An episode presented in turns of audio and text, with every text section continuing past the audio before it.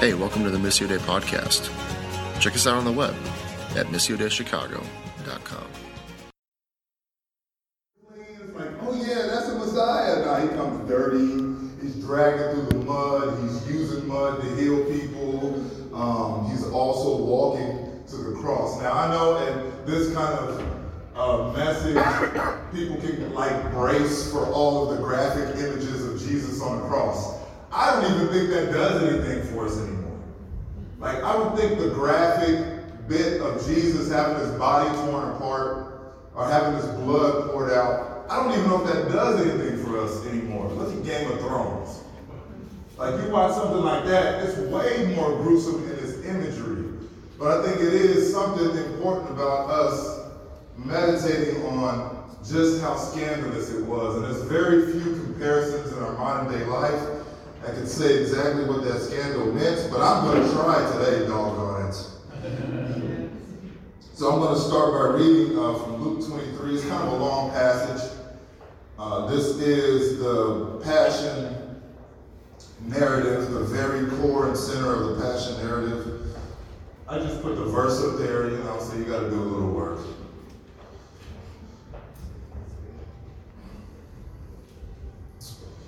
So in 23, it reads, But they were insistent, demanding with loud voices that he be crucified. And the voices of these men and of the chief priests prevailed.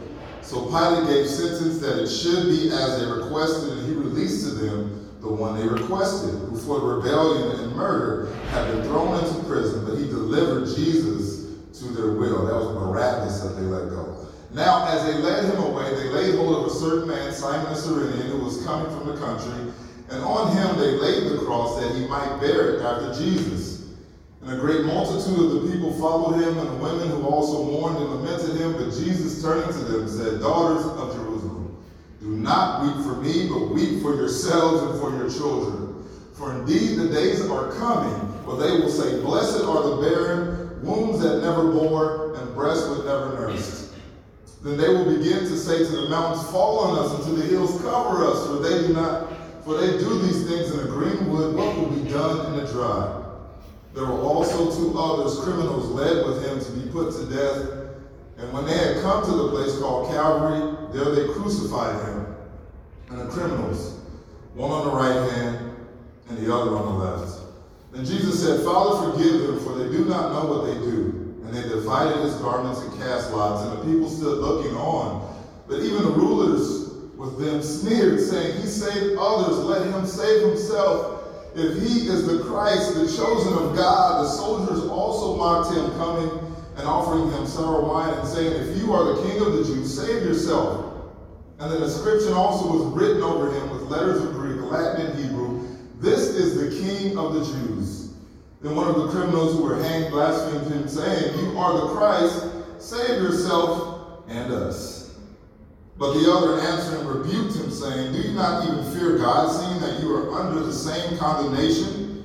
And we indeed justly, for we receive the due reward of our deeds, but this man has done nothing wrong. And then he said to Jesus, Lord, remember me when you come into your kingdom. And Jesus said to him, Assuredly, I say to you, today you will be with me in paradise. Now it was about the sixth hour, and there was darkness over all the earth until the ninth hour. Then the sun was darkened, and the veil of the temple was torn in two. And when Jesus had cried out with a loud voice, he said, Father, into your hands I commit my spirit. Having said this, he breathed his last. So when the centurion saw what had happened, he glorified God, saying, Certainly, this was a righteous man. And all the whole crowd who came together to see that sight, seeing what had been done, beat their breasts in return. But all his acquaintances and the women who followed him from Galilee stood at a distance watching these things. This is the word of the Lord. This is an excruciating death by any stretch of the imagination. The word excruciating means pain, and its core is the crux, which we get crucifixion from. The very word for pain is the cross. It, it was the pinnacle of what it meant to suffer. And most of us get the opportunity, the benefit, I don't know, of suffering in secret or in silent or in private. This is Jesus in the Garden of Gethsemane wrestling with God, determining, is this your will that I'm go, gonna have to do this? I don't know if he saw every detail of what he was gonna have to go through, but he knew there was some darkness coming ahead. Gethsemane, we know, means pressed, that he was being pressed, and there was something that was happening in his spirit that he was going to have to go through the most scandalous way to die that has ever been created by man on earth. Beyond. To be left on the cross to die, and some people took two or three days to die. Their body flayed and flesh going in all directions, to be picked at by birds and swarmed by flies. It was an attempt to shame him at the least. According to Cicero, it's not respectable for a Roman citizen to even discuss crucifixion. It wasn't something you did for citizens. So we could say now maybe it was like an execution. It was like the electric chair, or maybe it was like a lethal injection.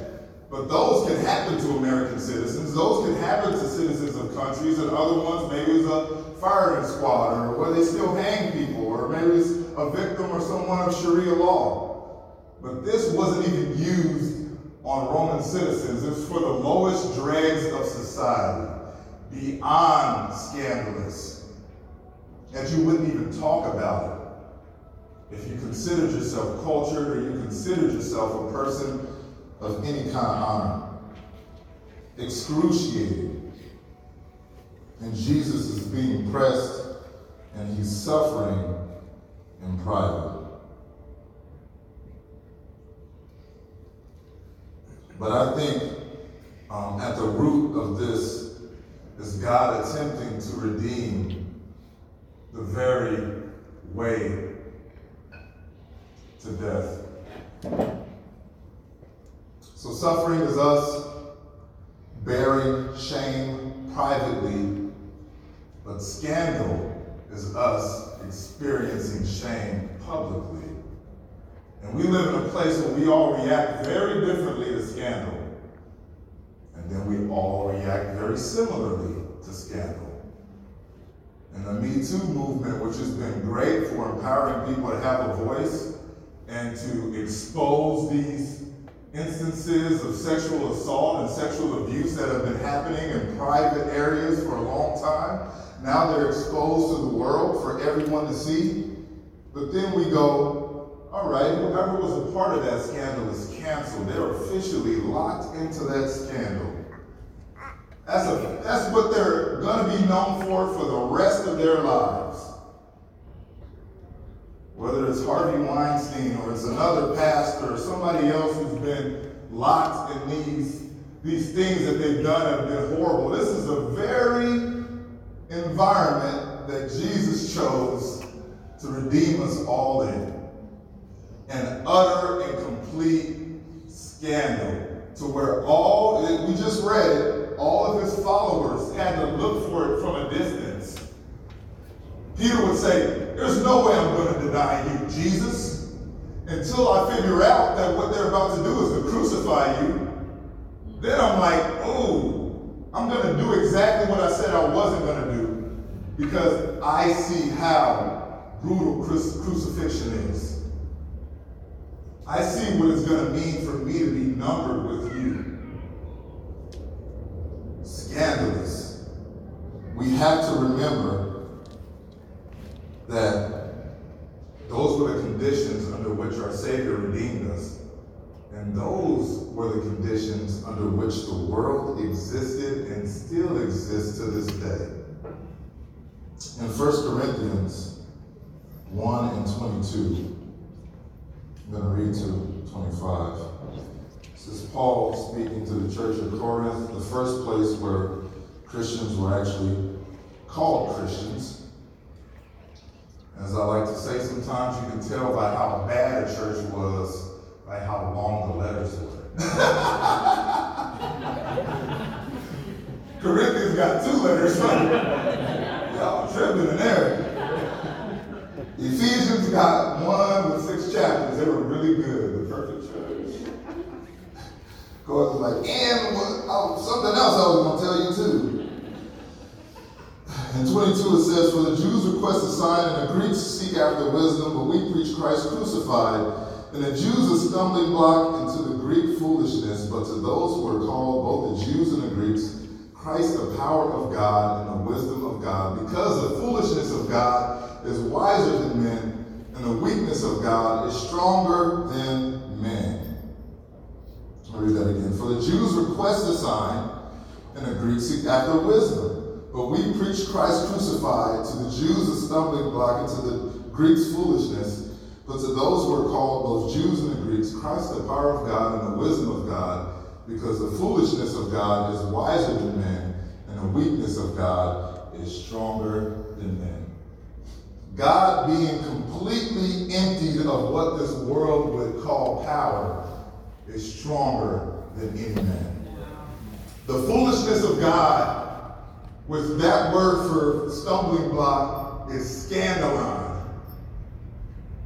Scandal, what's the word scandal come from? Scandalon.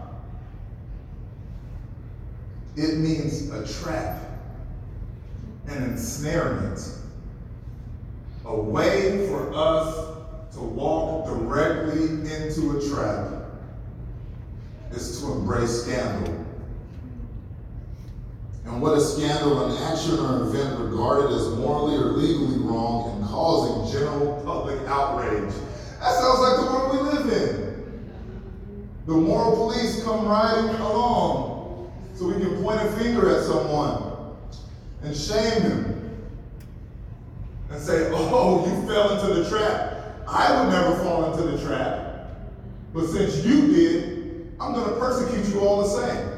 And we like to think of the story of Jesus walking to the cross. Where are we in the narrative? Where do we see ourselves in that narrative? Certainly, we don't see ourselves where we belong, which is spitting on him, punching him in the face. We don't see ourselves there. We see ourselves somewhere in the heavenlies, like looking at this narrative, so touched that Easter is coming. But we're there on the ground, a part of this public outrage. And most of the people who were there don't even know why they're there. They're just pissed. Because a word has come from a crowd that says, crucify him. And I was like, oh, I like how that sounds. Yeah, let's do that. Yeah, let's all stand in the crowd and do that. And before long, Jesus is hung up. From when he was taken from the beginning of the process of him walking to the cross, they estimate it's like four or five hours. All of this happened in that time where he's whipped, he's sent to Herod, brought back from Herod to Pilate. All these, like, you can read it. I encourage you to read it between now and Easter. But really, you should read it every day. to understand that this is something that is continually happening, happening. The reviling of God's people. And imagine being Jesus walking, and every single step is meant to strip his humanity from him. To make sure that when you cast your stone, or when you say something really nasty to him, understand that you are taking something that would never be given back. Stripped of all. Says in Isaiah that there was nothing lovely that him to look at. That he was barely, he looked barely human. The passion of the Christ is, you know, pretty gruesome. I don't even think that's close to what actually looked like. There's a movie out which just came out, Just Mercy, and it talks about um, the death row inmates and all the things that the, the conditions, the kind of conditions that they have to go through, where you're baking in a summer, You're freezing in the winter, um, which I can't even imagine people who are still fighting for their lives and they're within 20 minutes of being executed. And they're innocent. They're within 20 minutes of being executed, having the needle injected to them, and then somebody calls on the phone and says, Stop, stop. They're not going to get executed now. The judge has granted them. Like right now, I can guarantee you there are people who are being tortured by this country for our safety. We are reenacting the same thing right now. I don't think it's a stretch to say that. But we stand as morally right and believe that we're justified by our actions, as I believe that everybody thought they were justified by their actions in crucifying Jesus. And he was innocent. He had done nothing. Normally, what happens for shame to become a scandal is it happens in private. It like it builds in private, something that someone has been holding on to in private, and then it comes to public and everybody reviles and say, oh, see, we knew that. There was none of that with Jesus. The scandal was the public occurrence. It was, it was no conspiracy in private that became public. But all the public needed was somebody who was standing next to him to say that he was guilty and that he should die. And everyone just jumps in. In the 90s, there was this rap group. This record company is called Death Row Records. Now, Death Row Records is, picture's kind of hard to see, but Death Row Records had people like Snoop Dogg, Tupac, Dr. Dre. I mean, they were selling, selling tens of millions of records, super popular. And their logo was a man in an electric chair. And encrusted with diamonds. And it became sort of like a prophetic declaration of what was going to happen. Because Tupac was assassinated, other people were killed, sent to prison. The guy who founded this company is in prison for 20, 30 years or something like that. That it was an attempt, the only attempt that I've seen to resurrect something as gruesome, some instrument of death and make it beautiful. You see crosses everywhere now. Made of gold and, you know, made of silver and with diamonds in them. I, I don't know if there's an equivalent because you think about executions that happen in electric chair to this day, they happen in private. They happen somewhere like tucked over to the side where our day is not destroyed. We don't know what's going on. We don't know what's happening. Like this was in a major city hub that you're having someone carry their cross completely bloody so they can be scandalized and scorned and reviled. I would wonder what Jesus would say about this, what he would say about his the way that he's been treated. Good thing he did. And Luke, because he's prophetic, he knew what was going to happen. In Luke 47 to 49, it's a part of the seven woes. This is Jesus talking to the teachers and the Pharisees and telling them exactly what they're, what's on their hearts. Although they're pretending to be a certain way in public, He's telling them exactly who they are. Now, tell me if this doesn't sound like the world we live in today. Woe to you, for you build the tombs of the prophets, and your fathers killed them. In fact, you bear witness that you approve the deeds of your fathers, for they indeed killed them, and you build their tombs. Therefore, the wisdom of God also said, I will send them prophets and apostles, and some of them they will kill and persecute, that the blood of all the prophets which was shed from the foundation of the world may be required of this generation. We build tombs and memorials for the people our fathers, our grandfathers, our great great grandfathers persecuted and killed. There's something about time, it, it domesticates how evil we can be. We romanticize time. We don't we no longer see ourselves standing there saying, crucify him. The word crucified in its root means staro, to stand, of quality, one who does not hesitate and one who does not waver. That even being in that situation,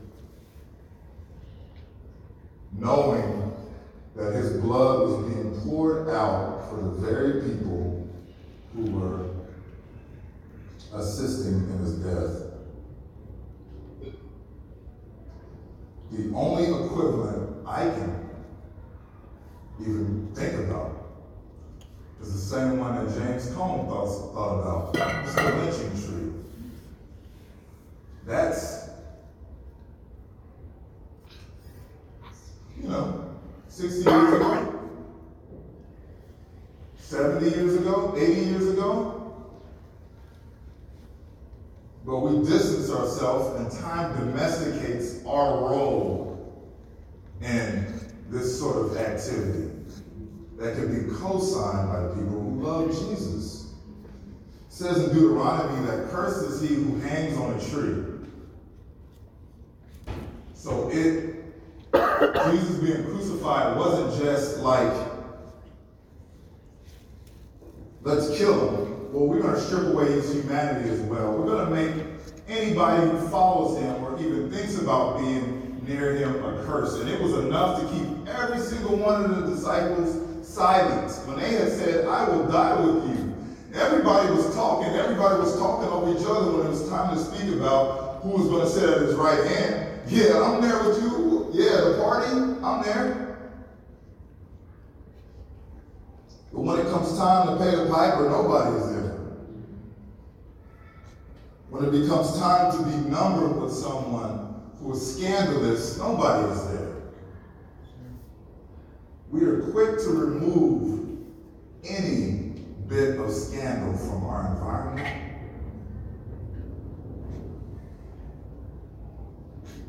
Too bad it's not a smell and it's not a substance, it's people normally. That we don't want to be reminded of all that got them here. But we have to remember when we look at the cross what it means. It means there was nothing about our redemption that was clean. It was nothing about us that is clean. We are still those people. Apparently. We're still those who want to just like get rid of people and sweep them to the side. That's who we are. Whether it's because we don't have time or whether it's because we don't have the emotional, mental capacity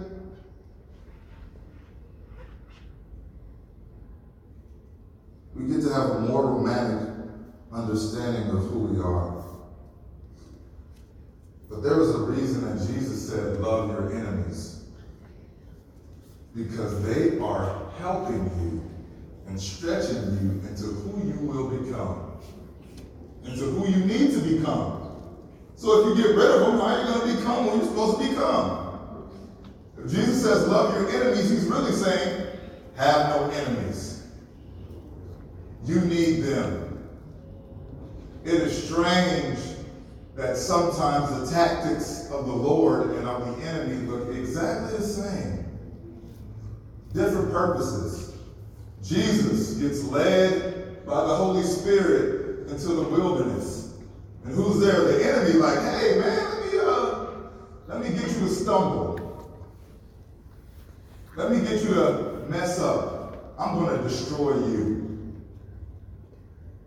Jesus was sent into the wilderness to destroy the works of the devil. The devil thought he was going so he could destroy him. And when you think about it, that's, that's kind of what scandal is.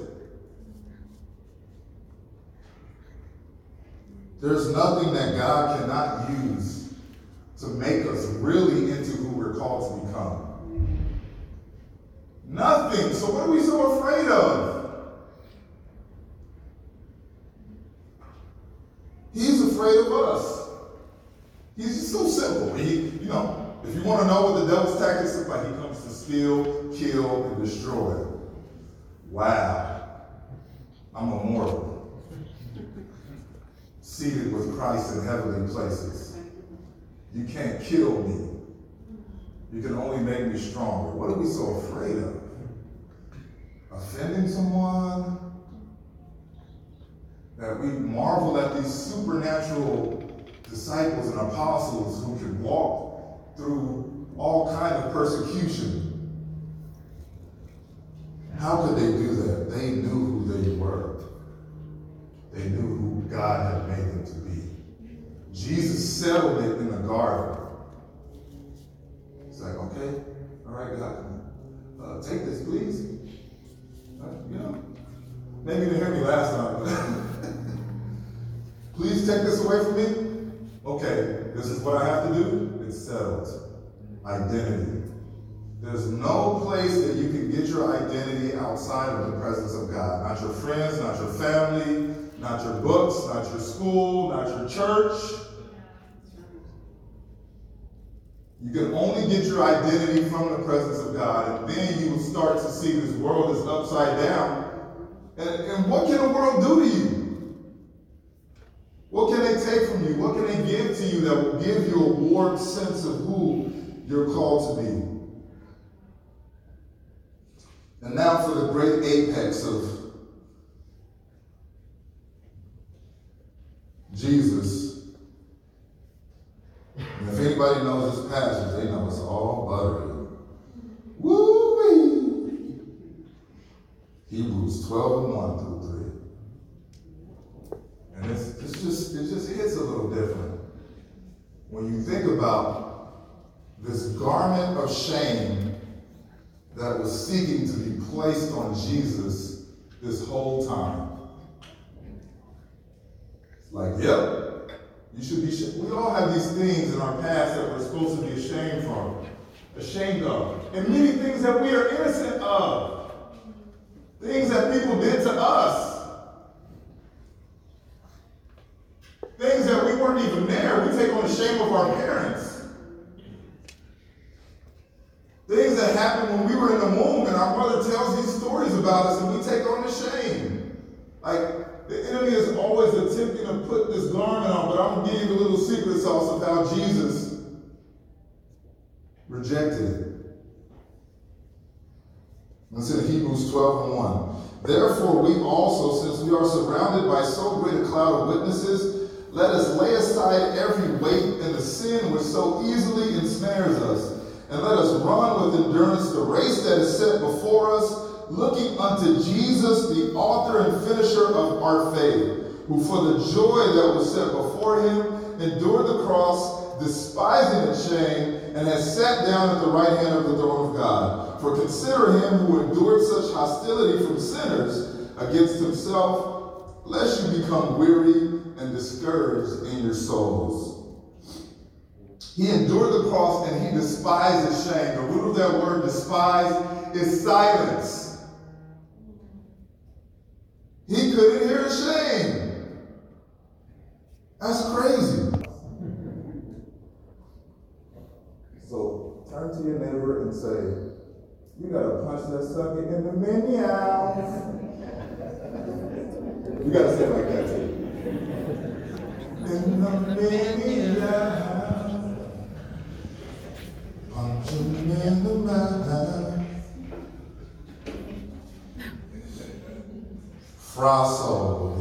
root of despise there, to put to silence.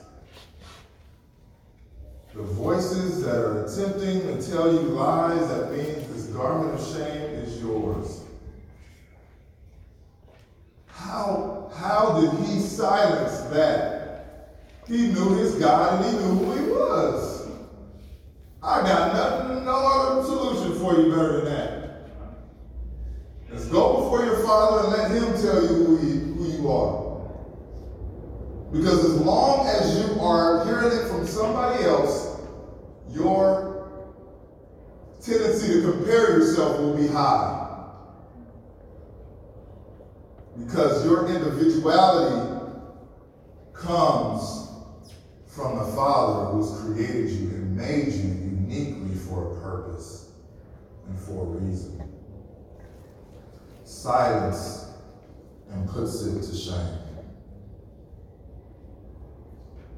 That Jesus dealt with that shame in private so that none of the things that people did to him could stick. Teflon. The spit was just rolling off, you know what I'm saying? Torn apart on a cross. The most brutal punishment that one could imagine. Being hung on a tree, but knowing that I walk around with me, inside of me, the dying body of Christ. Therefore, I know that there is no scandal, there is nothing that can separate me from the love of God, neither height nor depth, nor nothing in the future, nor nothing in the present, nor angels, nor principalities. Nothing can separate me from the love of God. Amen. But what can separate me is when I join the crowd and I say, Crucify him. Give me all the grace, God. Forgive me for all that I've done. Crucify him. And Jesus is praying, Forgive them, Father. A process that's so brutal that it could instill fear in the disciples that they would stand at a distance and shake their head and wonder what, went wrong. And why are we still waiting for Jesus to pull up in a Bentley, smelling like money, ready to give us all of our destiny on a silver platter? He hides our treasure and scandal. He hides our destiny in destitution. He will take what has been gruesome and make it glorious, what has been terrible, torturous, and make it a treasure. This is what he does. This is why it's important for us to feed ourselves on this story because it's not just a story. It is a play, it is a drama, it is a cosmic saga that is being told over and over and over again. Everybody thinks they're smarter than their parents. Or everybody thinks they're like going through something new. That nobody could possibly understand what they're going through right now. But there is wisdom in us knowing that God will never leave us nor forsake us, even unto the end of the world. Brad, you want to come up? I want to pray for a couple of people, um, a couple of things. God in His sovereignty and in His beauty seeks to silence shame while the devil seeks to silence us. That we will not tell him who he is. A sucker. Everybody is so afraid. Like Jesus didn't do all of that so we could be afraid. Or that he could hold and dangle these things over our head. Because the Son has set free is free indeed. Now, I know there are things that we still walk through in sanctification that the Holy Spirit is working in us a new reality that includes breaking habits off of us and breaking um, behaviors off of us. But that doesn't mean that shame has to come with it. So I feel like that the enemy has been dangling shame in particular over some people, over things that have happened in the past, things that you were innocent from, or things that you were guilty from. And I want to pray for you right now. So I'm going to ask you to stand up. I'm going to pray a prayer um, for those things to be removed. And I know you're in public, and it seems scandalous to stand because of shame that you feel. And shame is going to say, oh, everything is going to be horrible if we stand up and everybody knows. Ah! But the Holy Spirit is here. And He just wants to know what hearts He should target. Yes, He can do it in your seat. But this is a garment that